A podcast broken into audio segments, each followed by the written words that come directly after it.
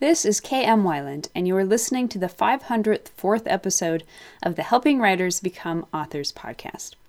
This episode of Helping Writers Become Authors is brought to you in partnership with Podtone. If you're a podcaster who's struggling or unsure about your recording quality, or if you need help editing, mixing, or mastering your podcast, Podtone is a team of producers and professional audio engineers dedicated to providing budget friendly, customizable solutions for podcasters. In addition to mixing the sound every week for this podcast, they've worked with me to make it sound better in many ways. If you're interested, you can visit them at podtone.com or drop them an email at info at podtone.com to get started today. As I've mentioned, I've been spending a lot of time these last months researching and prepping for a project I've been planning for literally years now about archetypal character arcs. I'm just finishing up the last of my notes and getting ready to move into a short research phase to reacquaint myself with some important stories I'll be using as examples in the series. I'm hoping to start sharing this soon, but in the meantime, that's the main thing happening for me behind the scenes right now. Which leads me to this week's podcast productive tasks you can still do even when you don't feel like writing. Don't feel like writing right now? Or maybe you don't have the time. Or maybe you're just blocked as all get out at the moment. Whatever the case, there's no reason you can't still use what time and motivation you do have to feel productive about your writing because writing is really about a whole lot more than just the writing. I'm often asked if write every day means you actually have to, you know, write every day.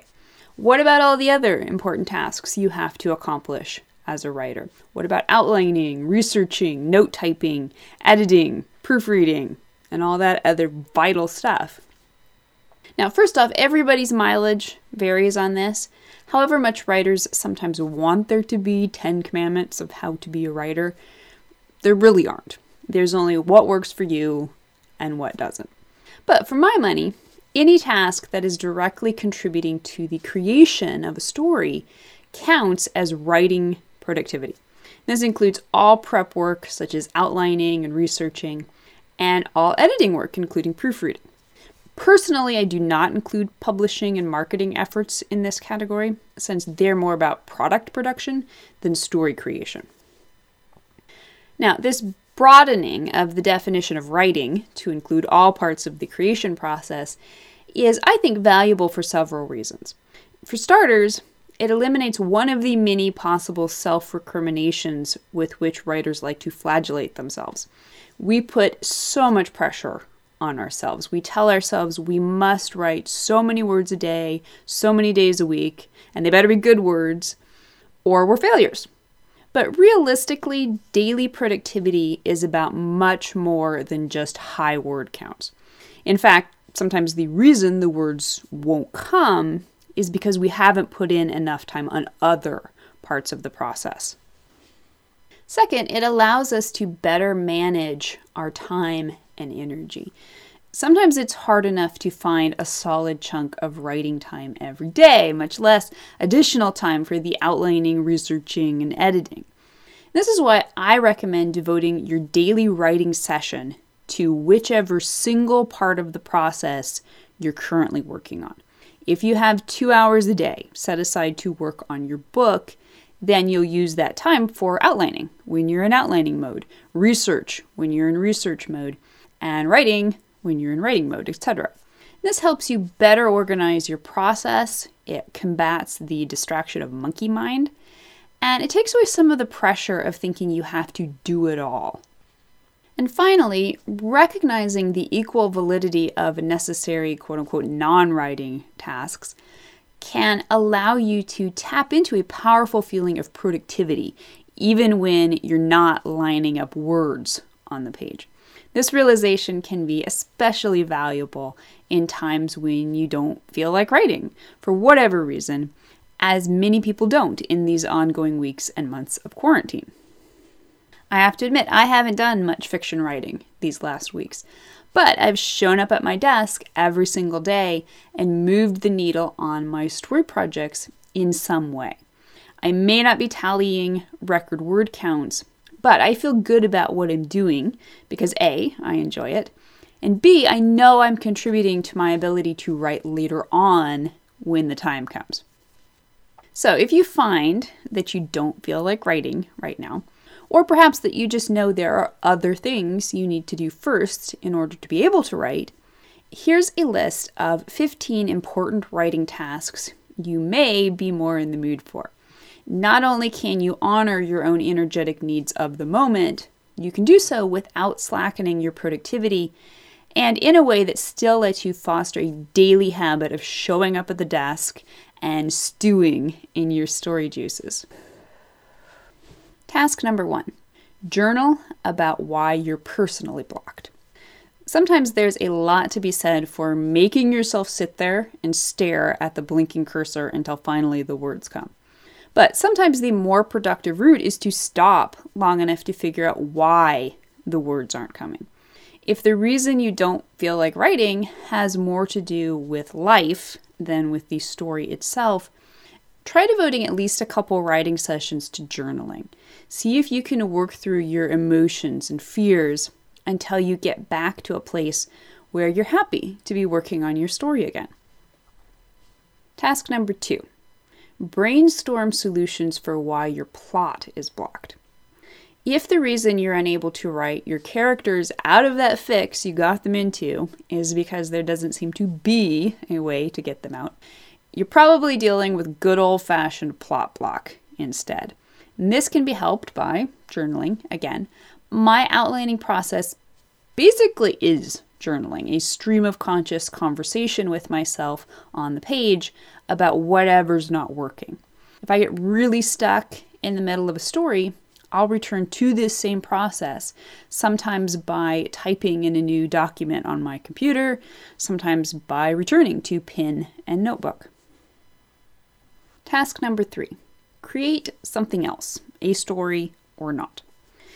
Maybe you're currently stuck because the story in front of you isn't the right story for this moment. If you're an obsessive finisher like me, switching horses midstream can be tricky. But sometimes a change can make all the difference. Moving on to a new novel, or perhaps a short story or poem, or even a new medium such as painting or crafting, will help you return to a feeling of productivity. And you never know, it might be just the ticket for giving you a new perspective on the old story as well. Task number four read about writing. For most of us, reading is so pleasurable, it almost feels like a cheat, but it can be so productive. You may be blocked because you're lacking specific information you need that you'll find in a writing guide. Or you may have a backlogged TBR pile of writing books just full of inspiration and motivation that you didn't even know you were lacking. This happened to me a few years ago. If the actual writing just isn't happening for you right now, give yourself wholehearted permission to use your writing time to read about writing. This time will not be wasted. Task number five read your research pile. So, by the same token, you may have a pile of research books waiting for your attention, or maybe just a list of research questions you know you have to figure out how to answer. Whenever I'm in research mode, I joke that I get to sit around reading all day and call it work. But it's true. Many stories can't move forward until you learned a great deal. When the words won't come, make use of someone else's. Task number six learn about and apply new story theory systems. There's always more to learn, whether it's the principles of story structure, the foundational elements of character arc, a specific system taught by a writing guru, or a new theory all your own. You can vastly advance your storytelling abilities by mastering a new perspective on story itself. This is how I've been spending much of my writing time during the quarantine as I'm working through these ideas about a progressive system of archetypal character arcs, which will contribute to future blog and podcast series, and will also hopefully help me move forward with my own novel in progress. Task number seven devote some time to prep work, even if you're in the middle of your novel. Sometimes we get this idea that only real writing is the writing we do in the first draft and beyond. But outlining is totally writing. Whether you prefer Roman numeral outlines or stream of conscious brainstorming, it's all story development. Even if you're halfway into the first draft, you may find that one of the most productive things you can do is return to some prep work, such as developing your story's structural beats or double checking the progression of your characters' arcs, or maybe just reworking your way through some stubborn plot holes that have cropped up in the first draft. Returning to prep work can feel like taking a step back, but, and I speak from experience, it's often much more productive to swallow your pride, screech a recalcitrant first draft to a halt, and go back to shore up the entire outline before moving ahead. Task number eight interview your characters. Although generally considered a part of prep work, and for me it's a vital part of the outlining process, it's never a bad time to stop for a chat with your characters. You can do this in a formal way, using a list of questions to make sure you know everything important about your characters. Or you can do it in a more freewheeling fashion, just throwing out questions on the page and seeing how your characters respond. This can be a great and fun method when the characters seem as blocked as you do. Asking them about their motivations can be especially revealing. Task number nine analyze your story's scene structure. If you're not in the mood to write a new scene, you can feel just as productive, maybe more so, by stopping to map out the scene structure of your existing and future scenes. Proper scene structure asks that each scene offer six specific beats goal, conflict, outcome, reaction, dilemma, and decision. And these then lead seamlessly into the next set of beats in the following scene. So, analyzing and double checking your scene structure for weak links in the chain can be game changing, both in terms of tightening your manuscript and even in showing you plot holes and blocks you may not yet have recognized. Task number 10 Type up notes. If you are a slave to your notebook, like I am, then you know the creative power of writing by hand. But you also know the drudgery of having to type up your notes. And this is often a chore that gets put off and put off until you can hardly remember what's in your notes to begin with. But if right brain creativity isn't happening for you, you can make great use of your time by taking care of boring, busy work like note keeping. Task number 11 Organize your notes. For many, organizing your notes may go hand in hand with typing them up. But if you have a lot of notes, whether from inspiration, outlining, or research, you no doubt know how easy it is for them to somehow sprawl their way all over your computer.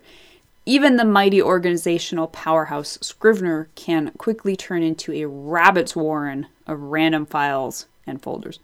At a certain point, my brain explodes, and I have to take the time to consolidate and reorganize notes so I can easily make sense of them when in a more creative frame of mind. Task number 12 Spring clean your story folders, computer, office, house.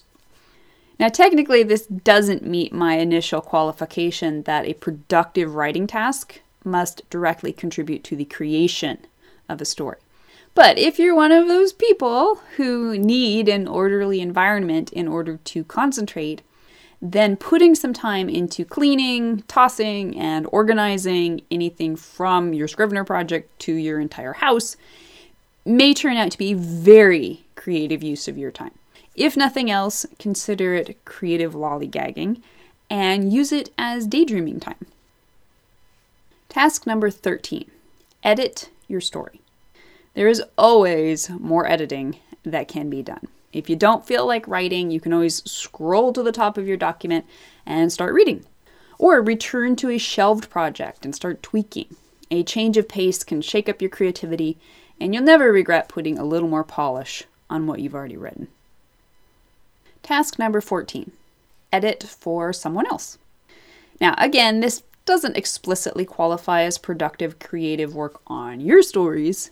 But if you just can't write anything right now, then offering to read and or edit another writer's story will allow you to at least keep yourself in a writerly atmosphere while also doing good for someone else.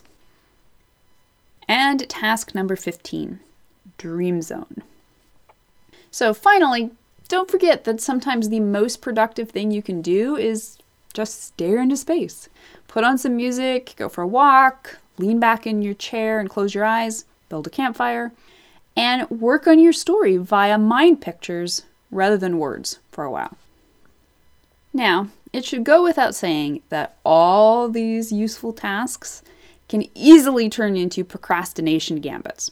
But it's vital for authors to be able to take their own temperatures and know the difference between an undisciplined dodging of the daily writing session versus a genuine need to take a break and focus on something else. If you identify with the latter right now, you can use any of these tasks to stay close to your writing, feel productive, and still honor your need for a little creative rest. And while you're resting, I hope you'll stop by the site and tell me your opinion. What is something productive you try to do when you don't feel like writing? If you'd like to be part of the Word Player community over on my site and join in the conversation on this subject, be sure to stop by the website at helpingwritersbecomeauthors.com. You can always find a transcript of the most recent podcast and add your voice to the discussion by visiting the first post on the site's homepage. And don't forget that if you're looking for an older post, you can always find those by putting the podcast title in the search field at the top of the right hand column. If you enjoyed this podcast, you can subscribe on Apple Podcast or whatever your favorite podcast platform may be. And if you'd like to support helping writers become authors, I would totally appreciate it if you'd consider taking the time to leave a quick rating or review on your site of choice. Thank you so much for listening to the Helping Writers Become Authors podcast, and be sure to check back again next week.